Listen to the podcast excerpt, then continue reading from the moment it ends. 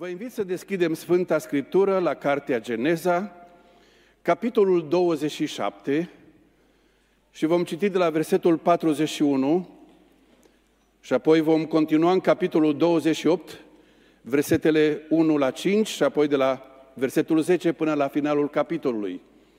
Este cuvântul lui Dumnezeu pentru noi și Biblia ne spune că gândurile lui Dumnezeu pe care le citim în cuvântul lui sunt atât de sus față de gândurile noastre cât sunt de sus cerurile față de pământ. Ca să putem înțelege Scriptura, avem nevoie de călăuzirea Duhului Sfânt al lui Dumnezeu. De aceea, întotdeauna când citim Biblia, ne și rugăm.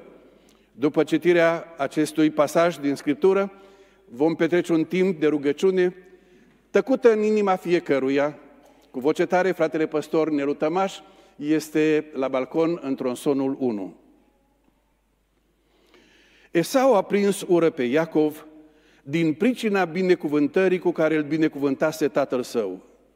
Și Esau zicea în inima sa, zilele de boget pentru tatăl meu sunt aproape și apoi am să-l ucid pe fratele meu Iacov.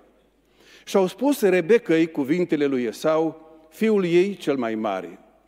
I-a trimis atunci de a chemat pe Iacov, fiul ei cel mai tânăr și i-a zis, Iată, fratele tău Esau vrea să se răzbune pe tine, omorându-te. Acum, fiule, ascultă sfatul meu. Scoală-te, fugi la fratele meu Laban în Haran și rămâi la el câteva vreme până se va potoli mânia fratelui tău, până va trece de la tine urgia fratelui tău și va uita ce i-ai făcut. Atunci voi trimite să te cheme. Pentru ce să fiu lipsită de voi amândoi într-o zi? Rebecca a zis lui Isaac, M-am scârbit de viață din pricina fetelor lui Het. Dacă și Iacov va lua o asemenea nevastă dintre fetele lui Het, dintre fetele țării acesteia, la ce mai este bună viața? Isaac a chemat pe Iacov, l-a binecuvântat și i-a dat porunca aceasta.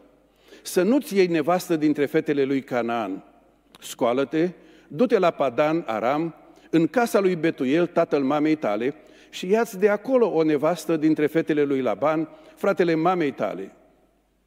Dumnezeul cel atotputernic să te binecuvânteze, să te facă să crești și să te înmulțești ca să ajungi o ceată de noroade, să-ți dea binecuvântarea lui Avram, ție și seminței tale cu tine, ca să stăpânești țara în care locuiești ca străin și pe care a dat-o lui Avram. Și Isaac a trimis pe Iacov, care s-a dus la Padam Aram, la Laban, fiul lui Betuel, arameul, fratele Rebecăi, mama lui Iacov și a lui Esau.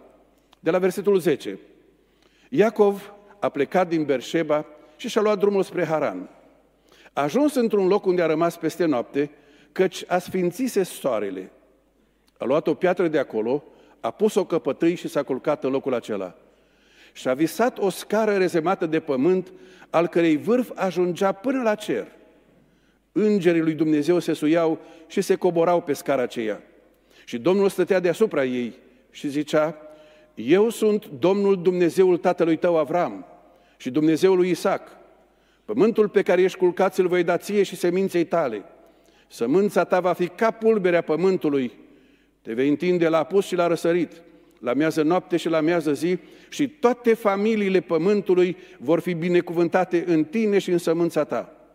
Iată, eu sunt cu tine, te voi păzi pretutindeni pe unde vei merge și te voi aduce înapoi în țara aceasta, căci nu te voi părăsi până nu voi împlini ce spun.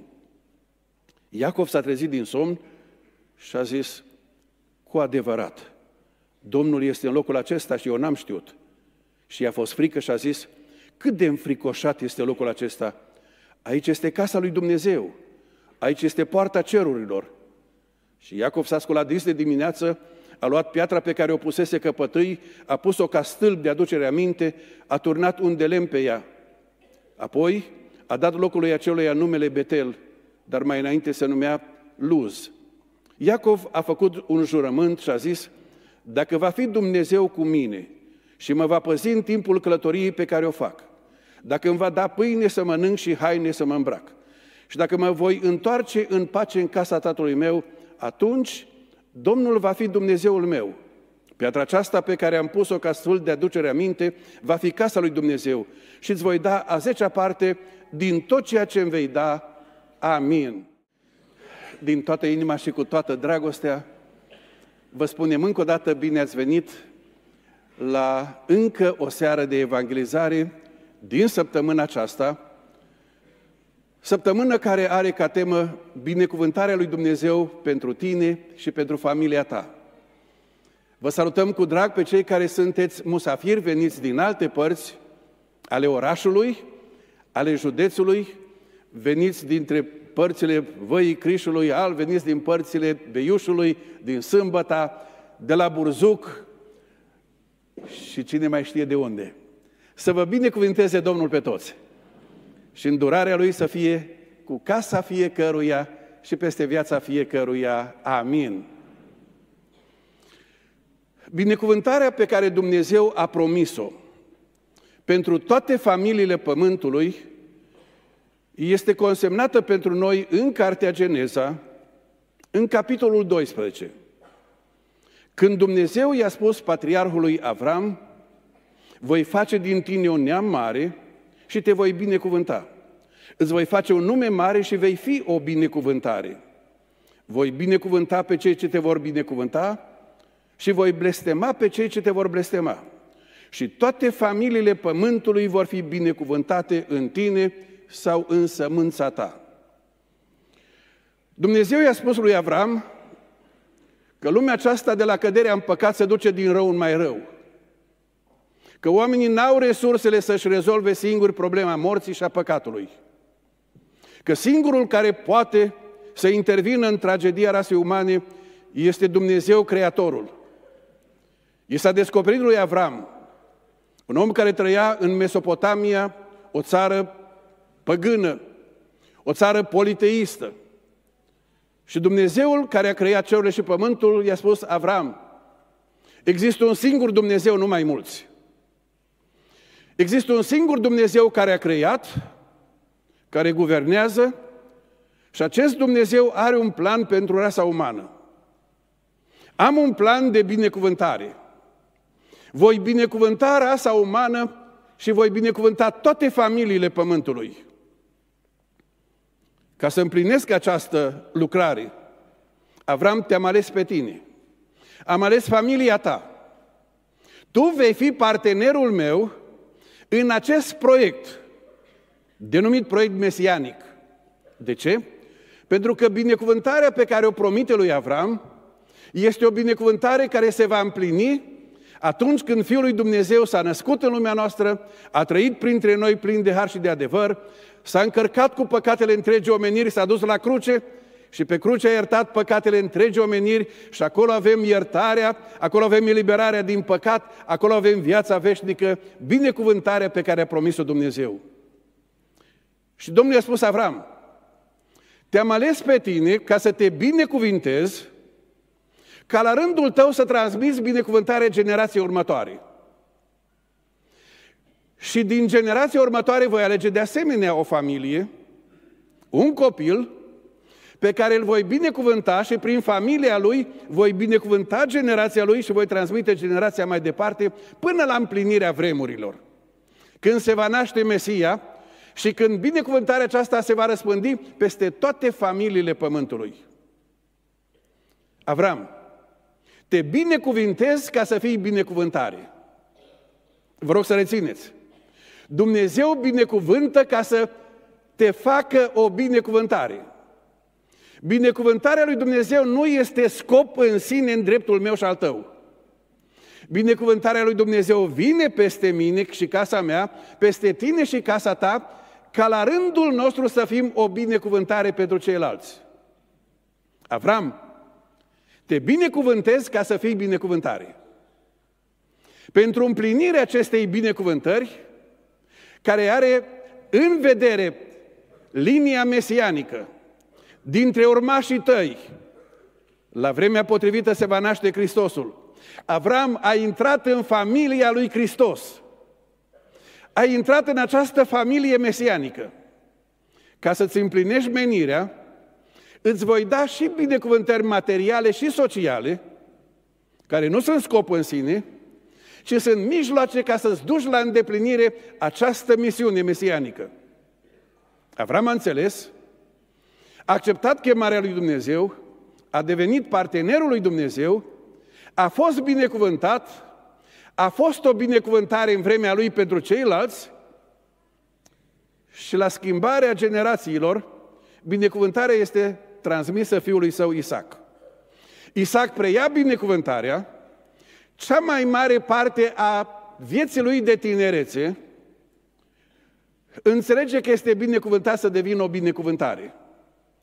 Că binecuvântările materiale care însoțesc binecuvântarea mesianică nu sunt scop în sine. Până într-o zi, când s-a schimbat ceva în mintea lui și a zis, binecuvântările materiale mă interesează mai mult decât binecuvântarea mesianică.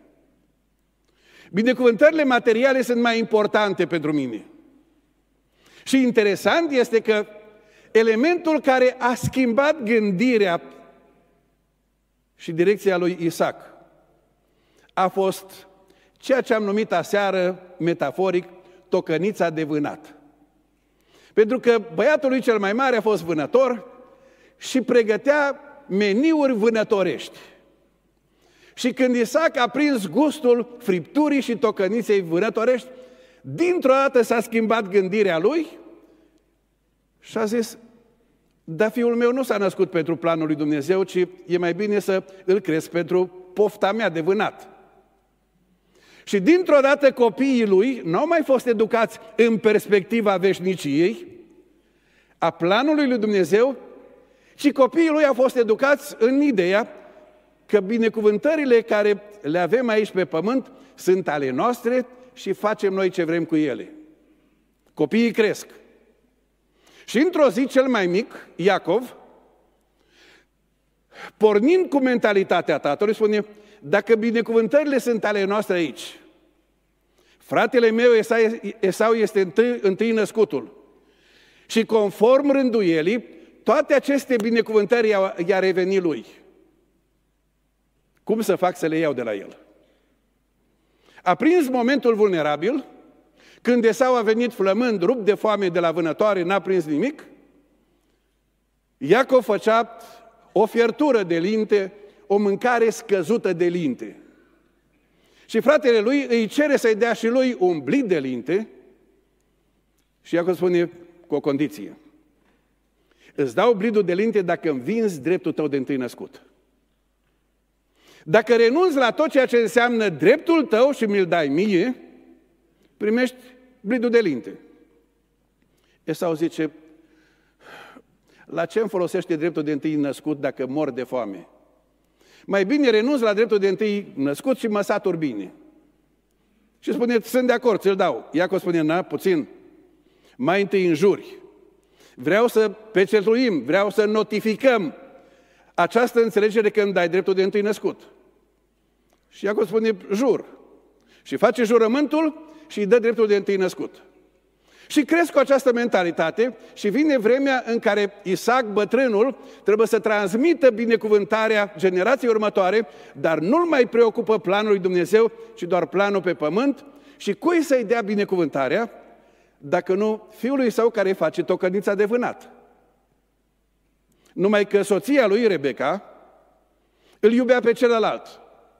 Și Rebecca spune lui Esau, Păi ăsta s-a căsătorit cu două femei stricate. Două femei cananite care sunt recunoscute pentru imoralitatea și perversiunile lor. La ăsta să meargă binecuvântarea. Așa că repede face un plan, îl deghizează pe băiatul ei cel mai tânăr cu piei de ied, face o friptură din ied, îi dă lui Isaac, Iacov este acolo și pretinde că este Esau. Și ne-am uitat aseară la modul în care Iacov fură. Fură binecuvântarea. Dar putem fura binecuvântări?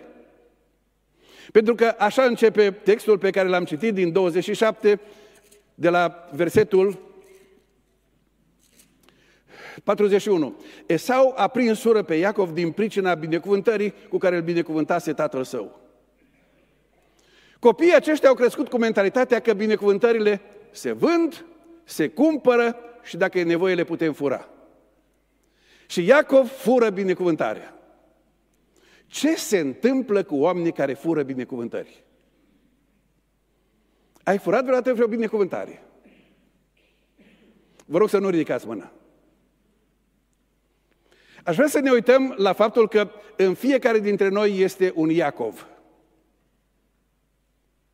În fiecare dintre noi este un Iacov. Pentru că Biblia ne spune că tot ce avem noi am primit, de la cine am primit? De la Dumnezeu. Sănătatea pe care o am mi-a dat-o Dumnezeu. Mintea pe care o am mi-a dat-o Dumnezeu. Mâinile pe care le am mi le-a dat Dumnezeu. Familia pe care o am mi-a dat-o Dumnezeu. Lucrurile pe care le am, timpul meu, energia mea, sunt darurile lui Dumnezeu. Și îmi sunt date în vederea planului lui Dumnezeu. M-a binecuvântat ca să devin o binecuvântare. Ești binecuvântat cu tot ce ai ca să fii o binecuvântare. În ce sens? Să ducem la îndeplinire planul lui Dumnezeu de a binecuvânta toate familiile pământului în Hristos Iisus, Domnul nostru. Acum, folosesc tot ce mi-a dat Dumnezeu pentru planul lui sau pentru planul meu? Folosesc toate resursele mele pentru planul lui Dumnezeu sau planul meu? În cartea Maliahi Dumnezeu intră într-o polemică cu poporul Israel din vremea aceea și spune, se cade să mă înșelați voi pe mine? Și zic, cu ce te-am înșelat? Și Dumnezeu spune, m-ați înșelat cu modul în care vă închinați. Adică, păi, în vremea aceea se duceau jerfe de animale la templu și trebuiau să ducă din toate animalele pe care? Cele care erau fără niciun defect. Și ei au zis, pe alea să le ducem. Acum, o să vă rog să mă iertați, nu știu dacă s-a întâmplat și prin zonele dumneavoastră, ce s-a întâmplat câteodată în Burzuc în vremea copilăriei mele. În vremea aceea nu se făceau nunți la aceste localuri speciale pentru evenimente, ci se făceau nunțile acasă și sala de nunți era în cort, în curte cu o prelată, cu niște bănci improvizate și cu niște mese din scânduri improvizate și pus pe ele ce se putea pune și unde era restaurantul? În bucătărie sau într-o cohă de vară, nu? Avea și dumneavoastră anexa aceea acolo. Acolo era bucătăria. De unde se aprovizionau cei care făceau nunta? De unde se aprovizionau? Din sat. Sătenii care erau invitați la nuntă se duceau să ducă pentru pregătirea anunții ce? Cinste. Așa zicea, să te duci la nuntă și duci cinste pentru nuntă. Rețineți, îți dau cinste. Și la cinste aceea trebuia să pui o găină, o gâscă, o rață, o curcă, un purcel, ce aveai, și să duci pentru nuntă. Și oamenii din sat, nu toți unii, alegeau pentru nuntă dintre toate găinile pe care. Deci s-a întâmplat și pe la dumneavoastră. Pe cea mai bătrână. Și spune, o duc pe aia ca să scap de ea, tot trebuie să dau, duc să scap de ea. Și când ajungeai nuntaș și te așezai la masă și luai, luai un copan de găină ca să-l mănânci, era ca cizma dar era cinste. Ei, Dumnezeu spune, așa faceți voi cu mine când veniți la închinare. Îmi dați ce nu vă trebuie. Îmi dați de ce vreți să scăpați. Îmi dați din ziua de duminică numai ce vreți voi. Îmi dați din timpul de rugăciune numai ce vreți voi. Îmi dați din timpul de citire a Bibliei numai ce vreți voi. Ce nu vă trebuie ce vă rămâne de la televizor, de la internet, de la celelalte lucruri, numai ce îmi dați mie. Se cade să mă înșelați. Se cade să mă înșelați și să-L tratați pe Dumnezeu în ghilimele cu cinste aceasta. Asta înseamnă că i-am furat lui Dumnezeu ceea ce îi se cuvine lui. Asta înseamnă că începem să ne uităm la toate și spunem, ele sunt pentru mine, nu pentru el. Iacov ajunge în modul cel mai de jos în care îl minte pe tatăl său și în faza ultimă în care cade, îl sărută pe tatăl său în sărutul acela a înșelării. Cumplit sărut. Numai că nu trec câteva ceasuri și totul iese la iveală. Se întoarce Esau de la câmp. Se descoperă toată această înșelătorie. Isaac tremură din toată ființa lui că a dat binecuvântarea și constată că dintr-o dată lucrurile nu sunt sub controlul lui. Că nu suntem noi cei care controlăm lucrurile, ci este altcineva deasupra noastră și trăiește criza aceea de la care începe o schimbare bună în viața lui. Numai că Esau prinde ură pe fratele său.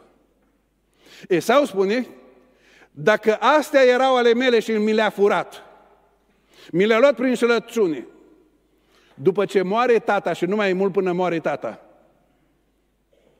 îl omor și este crimă planificată, premeditată, cu sânge rece, îl omor. Nu se întâmplă între noi așa -i? Ați auzit de oameni care pentru o scândură din cotețul de moștenire la părinți s-au dușmănit până la moarte?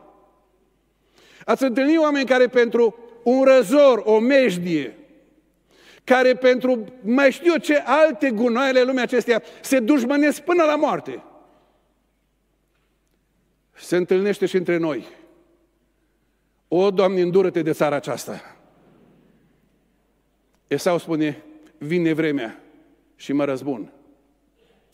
Rebecca află că se vorbește între slugi și îl cheamă pe Iacov și spune, Iacov, lucrurile s-au complicat. Nu-i de joacă. Fratele tău este un om impulsiv, fratele tău este un om răzbunător, este imprevizibil, are mânie, este o mânie care clocotește în el. Iacov, ești în primejdie. Fugi. Fugi și scapă viața. Fugi la rudenile mele în Haran, la vreo 800 și ceva de kilometri. Fugi acolo ca să scapi viața. Fugi de fratele tău. Și textul nostru începe cu această tragedie din familie. Iacov a vrut să obțină binecuvântările. Le-a furat. Și acum este fugar. Și când a plecat de acasă, a plecat în fugă și din toate binecuvântările tatălui său Esau. Ce a luat cu el? Cu ce s-a dus când a fugit să scape viața? Spune el mai târziu și vom vedea capitolul 32 când îi spune el lui Dumnezeu într-o rugăciune în care se frânge, spune, Doamne, am trecut Iordanul numai cu toiagul acesta în mână. Adică tot ce a putut să iasă fugă, să scape viața, este un toiag. Și traista pe care o are cu ceva merinde.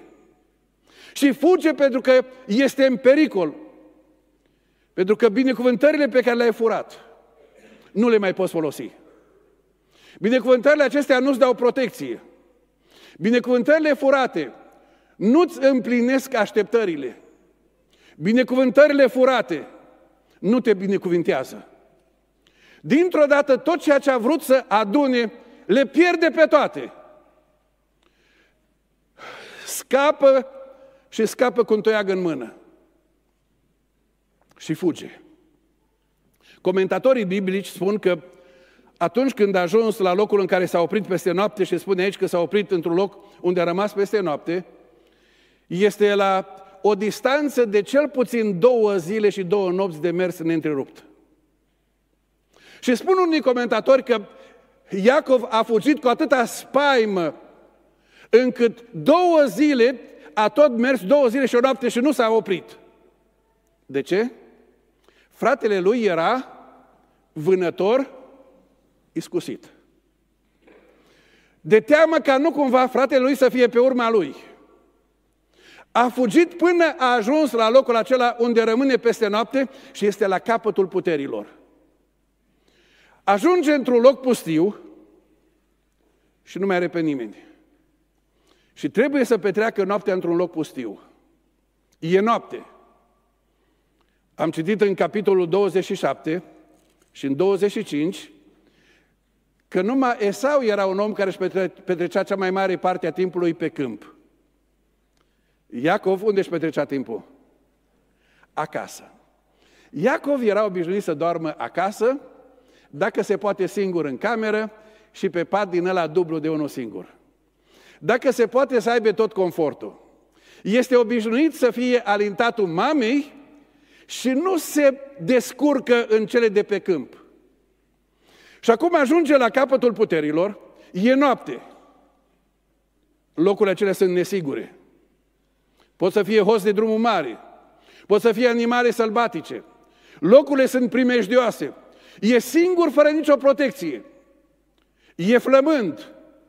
Din tot ce a vrut să adune nu mai are nimic. Este la capătul la care nimic de pe pământ nu-l mai poate ajuta. Și obosit, își caută un loc de culcat. Și n-are pernă. Apropo, vă place perna pe care o aveți acasă? Unii schimbă 5, 6, 7 perne, că nu, nu găsesc pe ea mai comodă. În noaptea aceea Iacov găsește doar o piatră. O să întreb, dar vă rog să nu ridicați mâna, câți dintre dumneavoastră ați făcut arest în armată? Vă rog să nu ridicați mâna. Știți prin ce e renumit arestul în armată? Pe ce dormi? Pe ce dormi? Pe sambal. Știți ce e sambalul? Este un pat de scândură fără niciun fel de așternut și fără pernă. Și când dormi la țambal cu capul pe scândura aceea, te scoli dimineața și nu mai știi dacă e capul teșit sau dacă e normal. Numai că Esau îl urmărește pe Iacov. Iacov este speriat și doarme pe o piatră. Acum, din toată experiența dumneavoastră, când doarme pe o piatră, cum a dormit? Pe burtă, pe laterală sau pe spate? Ce ziceți? De ce? Aveți dreptate. Ca să poți să-ți protejezi cât de cât capul. Și se așează pe spate și frământat de gânduri. Îl urmărește păcatul. Păcatul are consecințe. Conștiința la pasă. Frica îl urmărește. Necazurile sunt peste el. E noapte. Ai ajuns vreodată într-o asemenea noapte? în care îți fuge pământul de sub picioare. Ai ajuns în asemenea loc în care simți că nu mai ai pe nimeni. Și se pune la culcat. Și se uită. Și ce vede? Cerul. Oare ce-o fi acolo? Și adorme. Adorme speriat, adorme obosit, adorme fără niciun sprijin. Și de îndată ce adorme, se întâmplă ceva incredibil. În urmă cu doar câțiva anișori, la un concert deosebit de mediatizat din orașul Boston, din Statele Unite, s-a dus lume multă, lume stilată, au fost cei mai buni interpreți ai lumii. Și la un moment dat, când s-a apropiat de final, piesa lui Mozart, Masonic Funeral Music, și s-a făcut liniște aceea dinaintea aplauzelor. Sunt câteva secunde de liniște. S-a auzit în sală Wow! Și reverberația s-a auzit în ecoul sălii. Lumea a rămas derutată că așa ceva nu se întâmplă la concert. După care, publicul a izbucnit în râs și apoi în aplauze. Președintele filarmonicii, a pornit o anchetă pe internet să vadă cine a făcut așa ceva. Și au descoperit următorul lucru. Un bunic s-a dus la concert cu nepotul lui, de 8 anișori, pe nume Ronan. Nepotul lui suferea de autism non-verbal. Adică cei copii care sunt bolnavi de autism și nu mai vorbesc, deci nu vorbesc deloc. Sunt în lumea lor și nu îi poți aduce în lumea verbală. Și bunicul a văzut că lui Ronan îi place muzica și hotărât să-l ducă la concert. Și când s-a terminat piesa aceasta lui Mozart, piesa aceasta l-a răscolit atât de mult pe copilul acela, a impresionat așa de mult încât, wow! Vă puteți duce să urmăriți pe internet, este înregistrarea pe internet.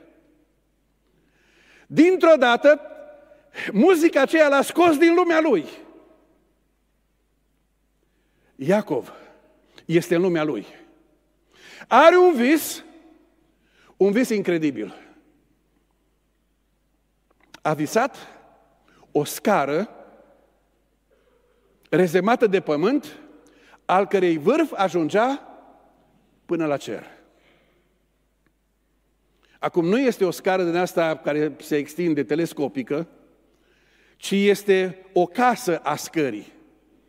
Este ceva care e monumental. Este ceva fascinant. Este ceva impresionant. De la pământ până la cer o scară. Și pe scara aceasta sunt îngeri. Ființe supranaturale.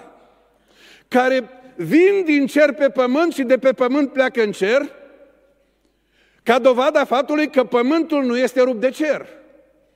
Că cerul participă la ce se întâmplă pe pământ. Și îngerii aceștia coboară și urcă pentru că au lucrări de făcut. Și noi știm din cartea psalmilor că îngerul Domnului tăbărăște în jurul celor ce se tem de el și scapă din primejdie. Dar Iacov încă nu știe asta. El vede această imagine care îl copleșește.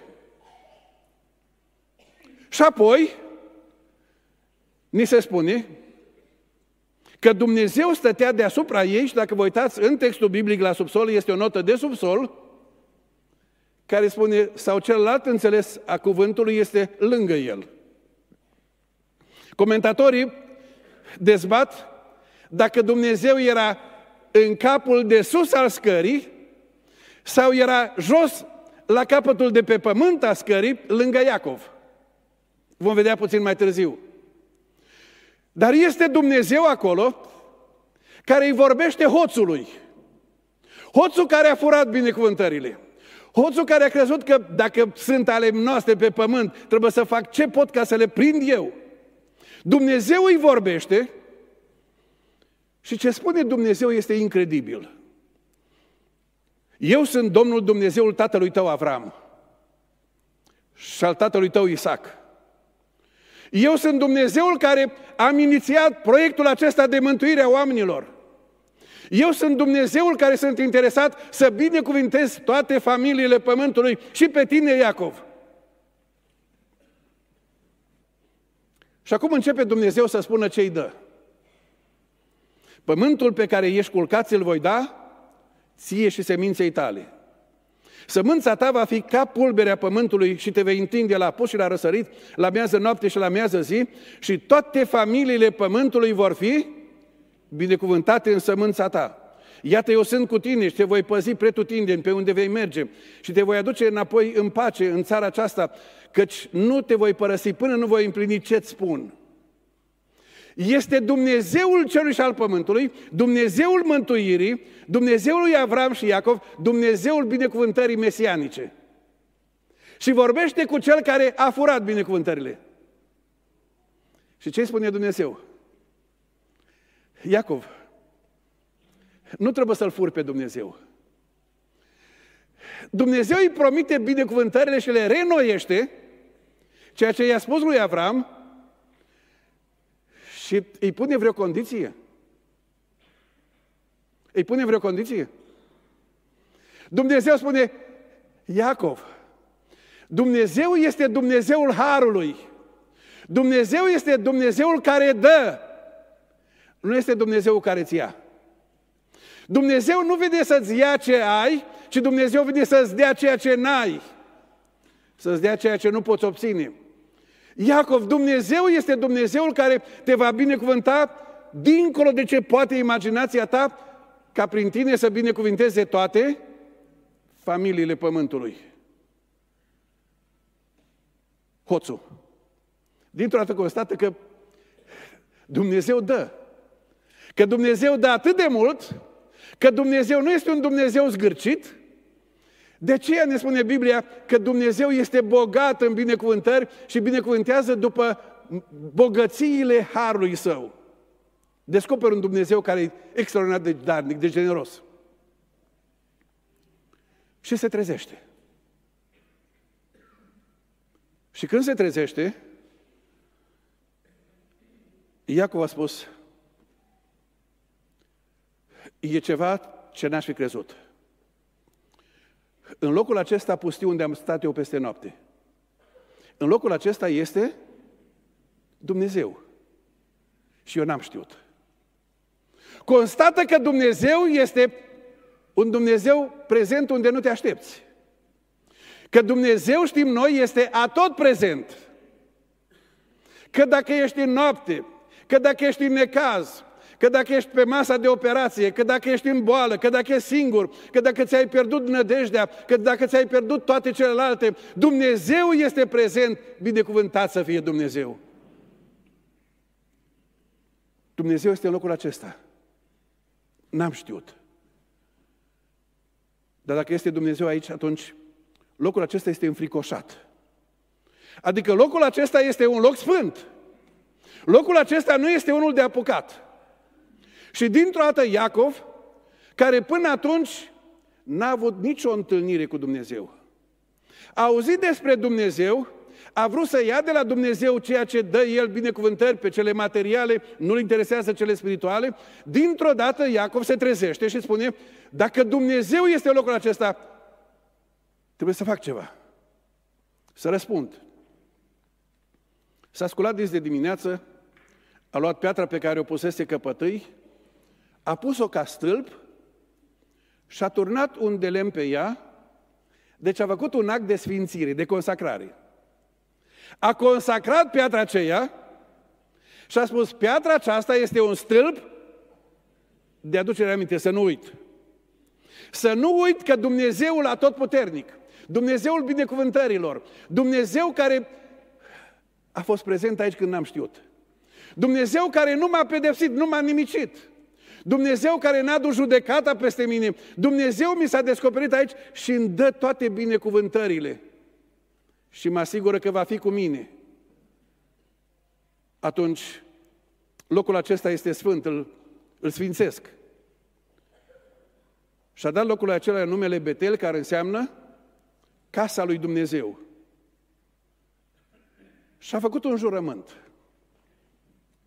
Acum, Reacția lui Iacov este, pe de o parte, de apreciat, pe de altă parte, este una care trebuie să ne pună pe noi în alertă.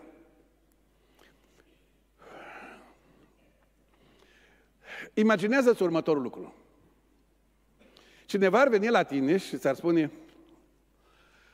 dacă îmi dai un milion de euro, dacă îmi dai de mâncare, dacă îmi dai de băut, dacă îmi dai mașină lux, dacă îmi dai telefon ultima generație, dacă îmi dai concedii în cele mai grozave locuri de pe pământ, dacă îmi dai sănătate, dacă îmi dai soție, dacă îmi dai copii, dacă îmi dai toate lucrurile, atunci îți dau a zecea parte din tot ce mi-ai dat. I-ai da? Spuneți-mi dacă ar veni cineva să spună, dă-mi un milion de euro și îți dau din nou din ei, îți dau a zecea parte. I-ai da? Observați cum ne raportăm noi la Dumnezeu? Dumnezeu spune, Iacov, îți dau toată țara aceasta. Iacov, îți voi da binecuvântare în urmași, ca pulberea pământului. Iacov, voi fi cu tine. Iacov, te voi păzi. Te voi aduce înapoi. Dar Iacov, te iau partenerul meu ca să binecuvântăm toate familiile pământului. Iacov, voi veghea asupra ta până când împlinesc toate lucrurile acestea. Iacov va fi mâna mea peste tine. Iacov spune, stai un pic. Stai să stabilim în ce condiții lucrăm împreună. Iacov a făcut un jurământ și a zis, dacă Dumnezeu va fi cu mine și mă va păzi în timpul călătoriei pe care o fac, dacă îmi va da pâine să mănânc și haine să mă îmbrac, și dacă mă voi întoarce în pace în casa tatălui meu, atunci o să mă întorc și eu la Dumnezeu. Dacă Dumnezeu îmi dă toate astea, atunci îngăduiți să folosesc cuvântul vremii noastre, mă pocăiesc. Dacă nu, nu mă pocăiesc. O să ziceți, dar există și asemenea oameni, da? O fată a mers la o biserică, a auzit că Dumnezeu este Dumnezeul binecuvântărilor și a făcut și ea un jurământ. Și a spus, îi dau lui Dumnezeu doi ani de zile să-mi dea un soț. Dacă în doi ani de zile Dumnezeu îmi dă un soț, atunci mă pocăiesc. Dacă în doi ani de zile Dumnezeu nu-mi dă soț, nu vreau să aud de el. Au trecut doi ani de zile și n-a primit soț. Și a zis, nu mai vreau să aud de Dumnezeu. Ai făcut așa ceva? Ai făcut ceva de felul următor. Doamne, dacă mă vindeci acum, atunci mă întorc la tine. Doamne, dacă mă scop din tragedia asta, mă întorc la tine. Doamne, dacă Dumnezeu îi dă fără dacă și tâlharul fugar îi pune condiția lui Dumnezeu. Îți poți imagina ce ar spune Dumnezeu în dreptul tău și în dreptul meu? Numai că Biblia spune că Dumnezeu nu ne face după faptele noastre și fără de legile noastre, ci ne face după bogățiile Harului Său. Și în bogățiile Harului Său Dumnezeu începe cu Iacov o școală și vom vedea în stele următoare cum îl lucrează Dumnezeu până când Iacov înțelege că Dumnezeu e Dumnezeu și vin la El în predare totală, nu în condiții. Dar acum e în faza în care îi pune condiții lui Dumnezeu și îi pune condiții în următorul context. Când tocmai a văzut cerul, când tocmai a văzut scara cerului, când tocmai a văzut că cerul este activ pe pământ. Dar, ne întoarcem la scara cerului. Când Iacov a văzut, a văzut scara, l-a văzut pe Dumnezeu și e limpede că l-a văzut pe Dumnezeu, l-a auzit vorbind, a văzut îngerii, a văzut pământul, dar oare ce reprezintă scara? Oare este ce este scara asta? Ce este scara asta pe care urcă îngerii și coboară îngerii? Oare ce e scara aceea? Ai vrea să știi? Haideți să întoarcem în Evanghelia după Ioan la capitolul 1. Evanghelia după, capitol, după Ioan, capitolul 1, acolo explică Domnul Isus ce este scara. Este vremea în care Ioan Botezătorul predică în pustia iudeii, când mii și zeci de mii de oameni se întorc și își mărturisesc păcatele și sunt botezați de Ioan în Iordan, este vremea unei mari mișcări spirituale și este vremea în care a fost botezat Domnul Isus și apoi își cheamă primii ucenici. Și citim de la versetul 43 din Ioan, capitolul 1. A doua zi Iisus a vrut să se ducă în Galileea și a găsit pe Filip și i-a zis, vină după mine. Filip era din Besaida, cetatea lui Andrei și a lui Petru.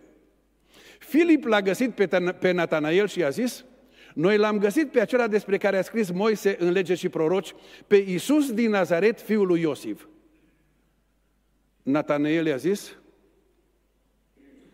poate ieși ceva bun din Nazaret? În urmă cu ani de zile, fratele Doru a ținut o predică despre Iisus din Nazaret. Și ne-a explicat atunci următorul lucru. În toată țara lui Israel Era o regiune care era considerată regiunea înapoiaților. Oamenii care sunt mai needucați, oameni care sunt mai fără elaborare, fără cizelare, oameni care sunt așa mai, mai, mai fără ștaif, am zice noi. Care era provincia aceea? Galileea. În Galileea era o localitate, cea mai desconsiderată localitate din toată provincia. Vedeți, ca și când zic la noi oamenii, ăsta e din Pocoveliște. Știi ce înseamnă dacă zice că ești din Pocoveliște? Adică ești nimeni de nicăieri. Ei, în vremea aceea, Nazaretul era Pocoveliște vremii de atunci. Adică e, e satul din care n-a ieșit niciodată și nu va ieși niciodată nimic. Și Filip îl întâlnește pe Natanael și spune, noi l-am întâlnit pe Iisus din Nazaret, care este Mesia. Adică cel promis lui Avram. Cel în care Dumnezeu va binecuvânta toate familiile pământului. A venit. S-a împlinit prorocia. S-a născut în Nazaret. Noi l-am întâlnit. Natanel se uită la el și zice, poate ieși ceva bun din Nazaret? Și Filip i-a zis, vino și vezi. Vino să te convingi. Iisus l-a văzut pe Natanel venind la el și a zis despre el, Iată cu adevărat un israelit în care nu este vicleșug.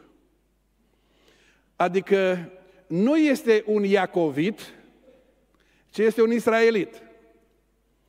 Care e diferența între Iacov și Israel? Vom vedea duminică seara. Și îi spune, uite un israelit, nu iacovit, un israelit în care nu-i vicleșug. Uite un om care nu-i viclean, nu-i fățarnic, nu-i ticălos. Și Natanel zice, de unde mă cunoști? Că nu ne-am mai întâlnit. Drept răspuns, Iisus a zis, te-am văzut mai dinainte de a te chema Filip când erai sub smochin. Natanel a răspuns, Rabi, învățătorului, tu, tu ești Fiul lui Dumnezeu. Tu ești Mesia. Ce anume declanșează această reacție, acest răspuns extraordinar din gura lui Natanael? Faptul că Domnul Iisus i-a spus, ești fără vicleșug, te-am văzut când erai sub smochin. Comentatorii dezbat. Ce făcea Natanael sub smochin? Ce făcea Natanael sub smochin de vorba pe care i-a spus-o Domnul Iisus? Îl răscolește și face declarație pe care mai târziu o face doar Toma. Domnul meu și Dumnezeul meu. Comentatorii dezbat. Unii susțin că acolo sub smochin Natanael citea Tora. Citea Vechiul Testament, cărțile lui Moise. Și a ajuns la pasajul acesta cu scara cerului. Și s-a tot gândit cum anume Dumnezeu i-a putut arăta scara cerului unui ticălos ca Iacov, unui viclean. Și era mirat să înțeleagă cum poate Dumnezeu face așa ceva. Alții spun că s-a întâmplat ceva sub smochin de altă natură și Natanel credea că e total secret, că nu știe nimeni, că n-avea cum să știe și dintr-o dată este în fața cuiva care știe tot. Este tot cunoscător. Și acum Domnul Iisus îi va descoperi ceva. Dar înainte de a vedea ce descoperă Domnul Iisus, întoarceți-vă rog la Geneza, capitolul 10. Cartea Geneza, capitolul 10. În cartea Geneza, la capitolul 10, ne spune ce au făcut oamenii pe pământ după potop, când sub conducerea lui Nimrod, un mare războinic, un om deosebit de influent și puternic, oamenii au început să construiască cetăți și s-au gândit cum să scape de vreo pedeapsă următoare lui Dumnezeu și cum să trăiască fără Dumnezeu.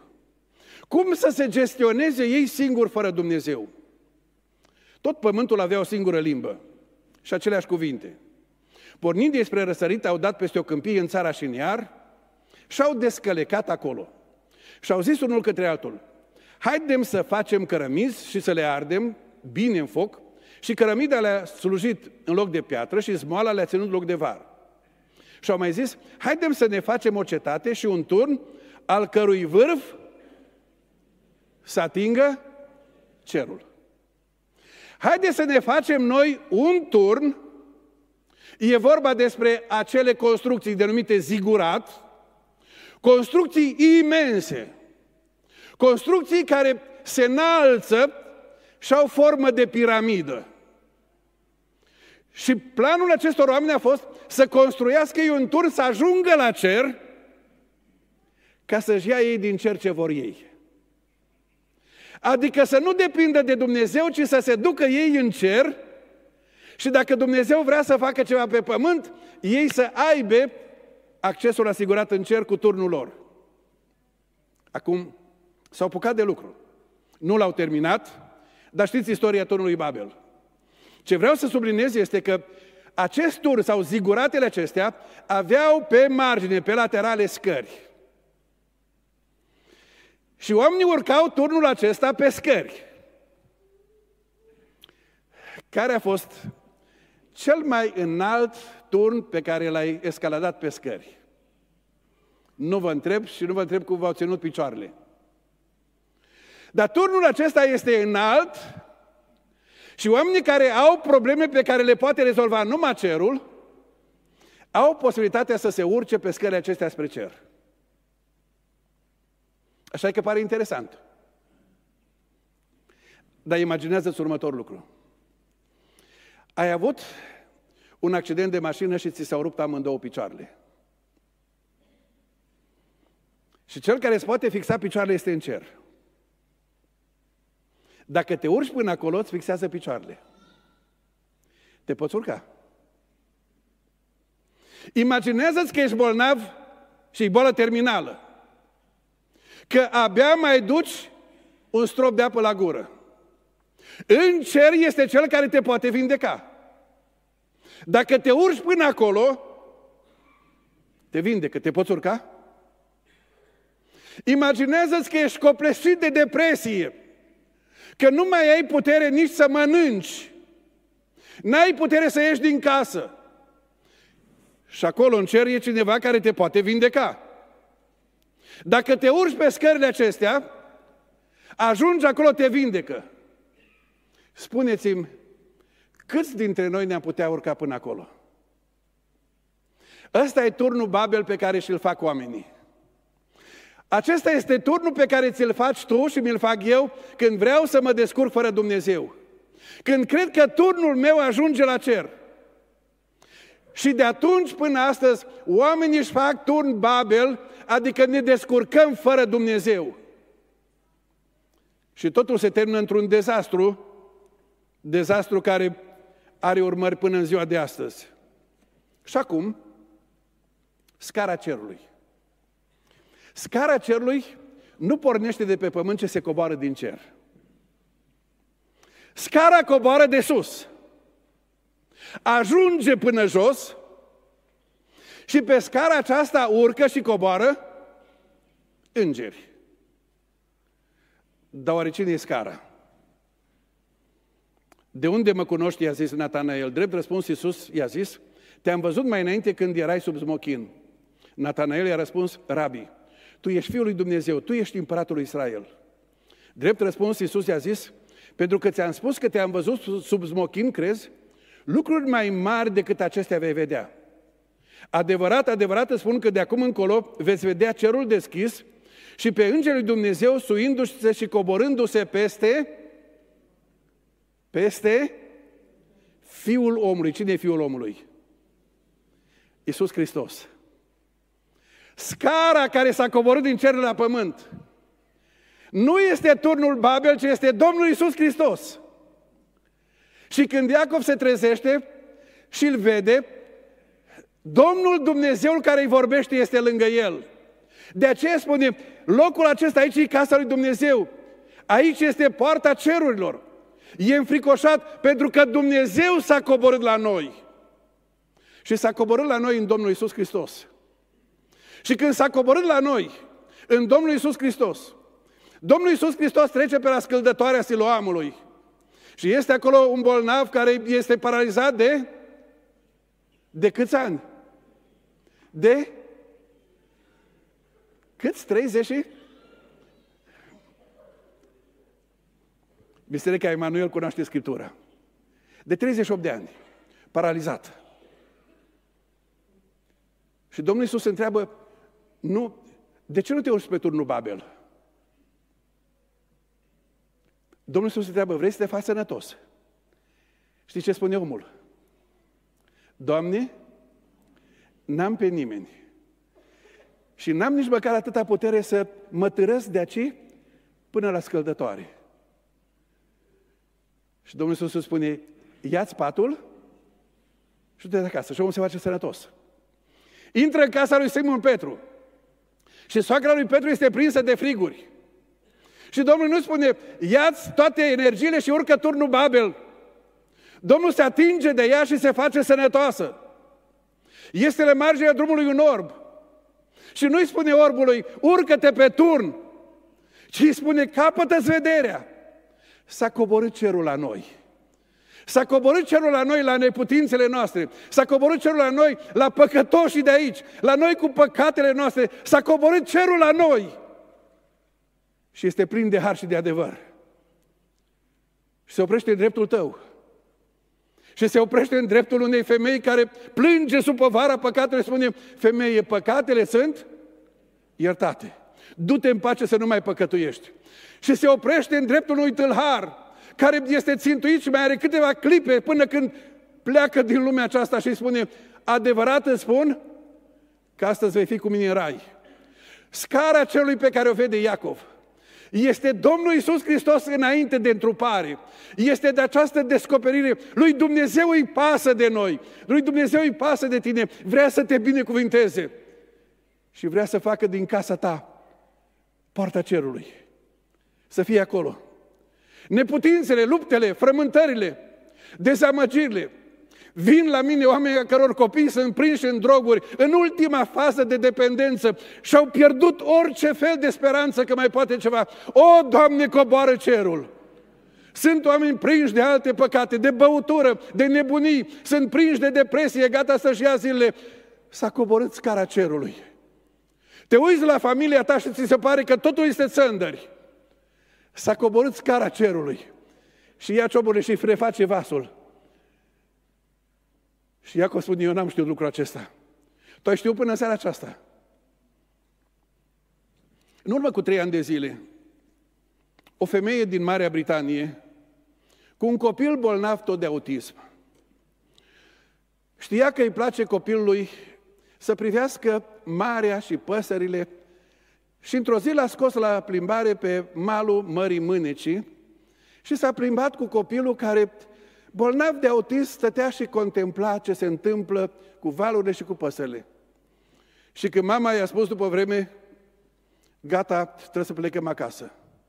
Asta a declanșat în copil criza de autism. Sunt crize emoționale teribile. Sunt crize greu de controlat.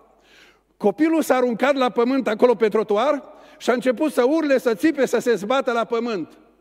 Și nici cum mama nu l-a putut potoli. A trecut un ceas și copilul se zvârcole acolo. Și oamenii treceau pe lângă scena aceasta, unii cu priviri disprețuitoare, ce mamă e asta, nu știau ce se întâmplă acolo. Alții cu priviri de compătimire, săraca mamă. Și oamenii treceau mai departe, fiecare dând din cap în felul lui. După un ceas, un trecător, a văzut ce se întâmplă și s-a dus și s-a așezat jos pe caldarâm lângă băiat. în așa fel încât ochii lui să fie față în față cu ochii copilului care plângea. Și s-a uitat în ochii copilului, de la nivelul lui. Și copilul s-a liniștit. Și când s-a liniștit copilul, omul a luat de mână și l-a ridicat în picioare. Și apoi i-a făcut semn mamei lui că îi duce spre mașină. Și l-a dus și l-a așezat în mașină. Și copilul s-a dus acasă cu mama liniștită. Un jurnalist care era acolo a văzut scena și a, a făcut un reportaj. A scris un articol. Articolul este în ziar. Îl puteți verifica pe internet. Și a spus următorul lucru. S-a întâmplat un miracol. Cineva a înțeles copilul și s-a coborât la nivelul lui. Și numai când s-a coborât la nivelul lui, l-a putut scoate din criza lui. Din cer, Fiul lui Dumnezeu s-a coborât la noi. Îți înțelege inima, îți înțelege durerea, îți înțelege păcatele, îți înțelege povara și a venit să le ia asupra Lui. A venit ca să ne aducă pacea și liniștea lui Dumnezeu acolo. A venit să ne scoată din tragedia noastră. S-a coborât la noi. Și târharul de pe cruce a spus, Doamne, aduți aminte de mine. Aduți aminte de mine. Un altul la marginea drumului a fost, a strigat, Doamne, Fiul lui David, fieți milă de mine. Care va fi strigătul tău? Te uiți la viața ta, la familia ta. Te uiți la poverile tale, la păcatele tale. Mă uit la păcatele mele și la poverile mele și la casa mea și spun, Doamne, Doamne, lasă casa cerului în casa mea. Și lasă binecuvântarea lui Hristos peste toată casa mea și peste toată casa ta. Haideți să plecăm capetele în rugăciune.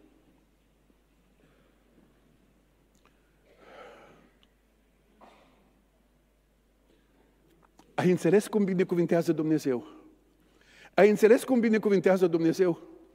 Nu ți așează un turn Babel ca să te lupți și să te urci pe el și să n-ajungi niciodată. Ce s-a coborât el la tine.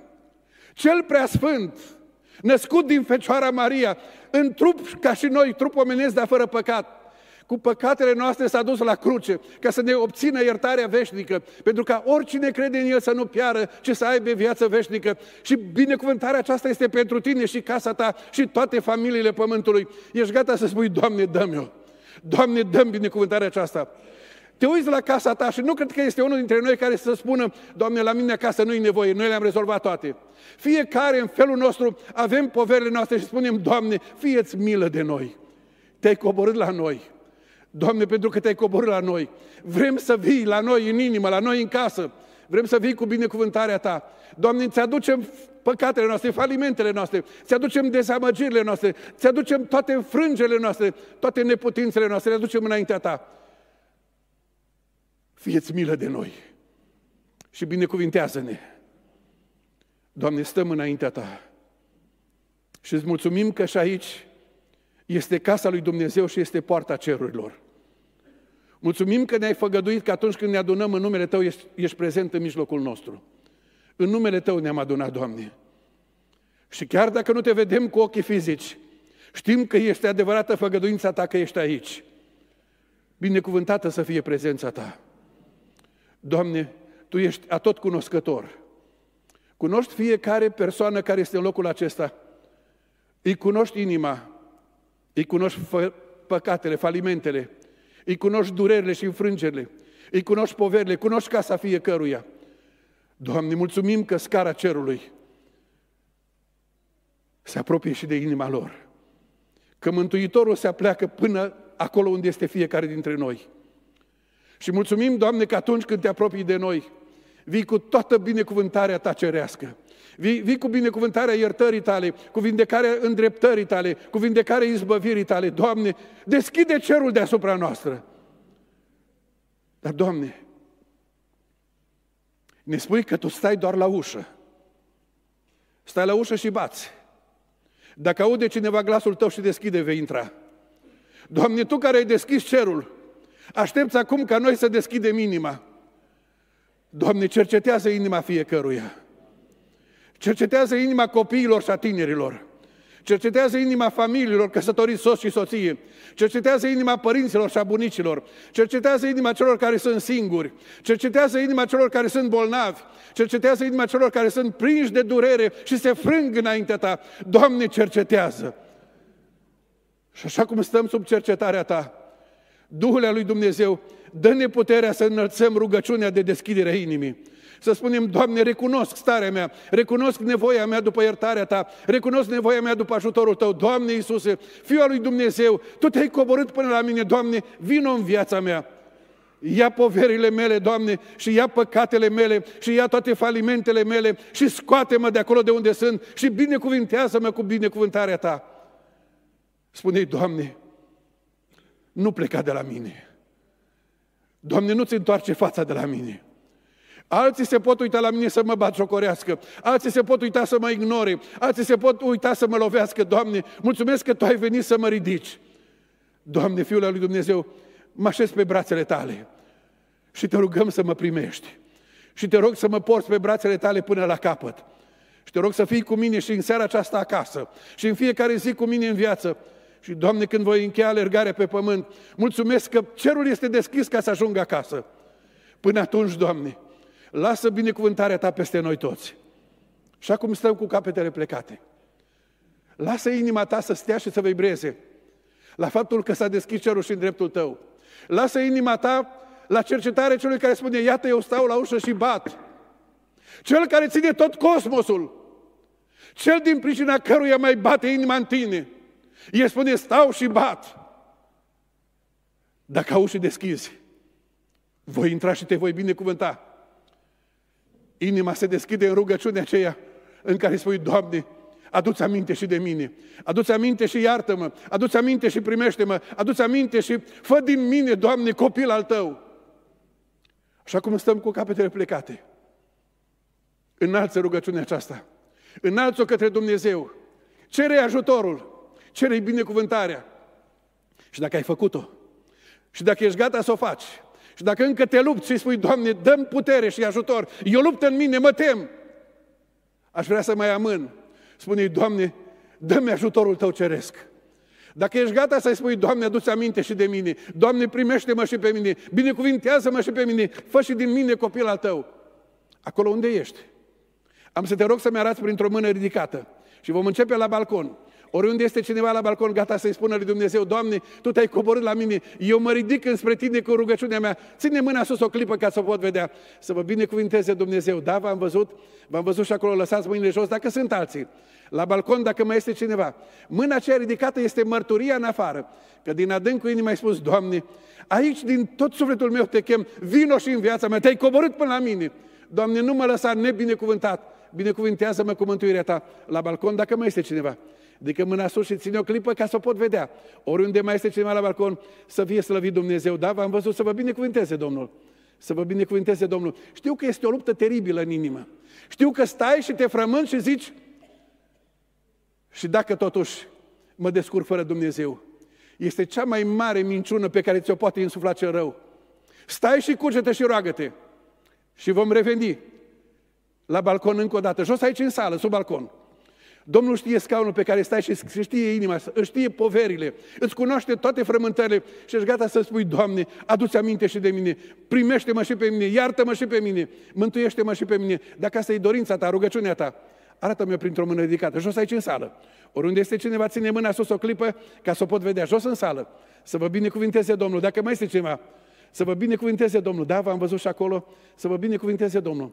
În sală, dacă mai este cineva, Binecuvântarea lui Dumnezeu să fie peste noi. Poate ești undeva în anexe, pe holuri. Ești acasă și ne urmărești online. Acolo unde ești, spune Doamne, și eu spun, ai milă de mine. Și eu spun, iartă-mă și primește-mă. Dar mai rămânem o clipă în cercetarea aceea sfântă. Iacov a spus, aici este casa lui Dumnezeu și eu n-am știut. Da, este casa lui Dumnezeu și tu știi acum. Te vei duce din prezența Lui și Dumnezeu vrea să vină cu tine acasă. Dumnezeu vrea să-ți binecuvinteze viața și casa. Dar El stă la ușă. Și dacă nu deschizi, te vei duce singur fără El. Dacă deschizi ușa inimii, vei merge cu El. În timp ce corul bărbătesc va cânta, rămâi în rugăciune, rămâi înaintea Domnului, rămâi înaintea Lui și spune Doamne, e o luptă teribilă. Mi-au spus atâția de-a lungul anilor că în momentele acelea erau luptă, simțeau că mâinile sunt înțepenite, că inima este atât de tulburată, de frământată. Și apoi au spus, am simțit cum Dumnezeu îmi dă putere și am spus din toată inima, Doamne, primește-mă și pe mine. Și am simțit binecuvântarea și liberarea lui Dumnezeu. Poate că inima ta, inima aceea frământată. Stai și ascultă mesajul și melodia și lasă cuvântul acesta cântat să-ți răscolească inima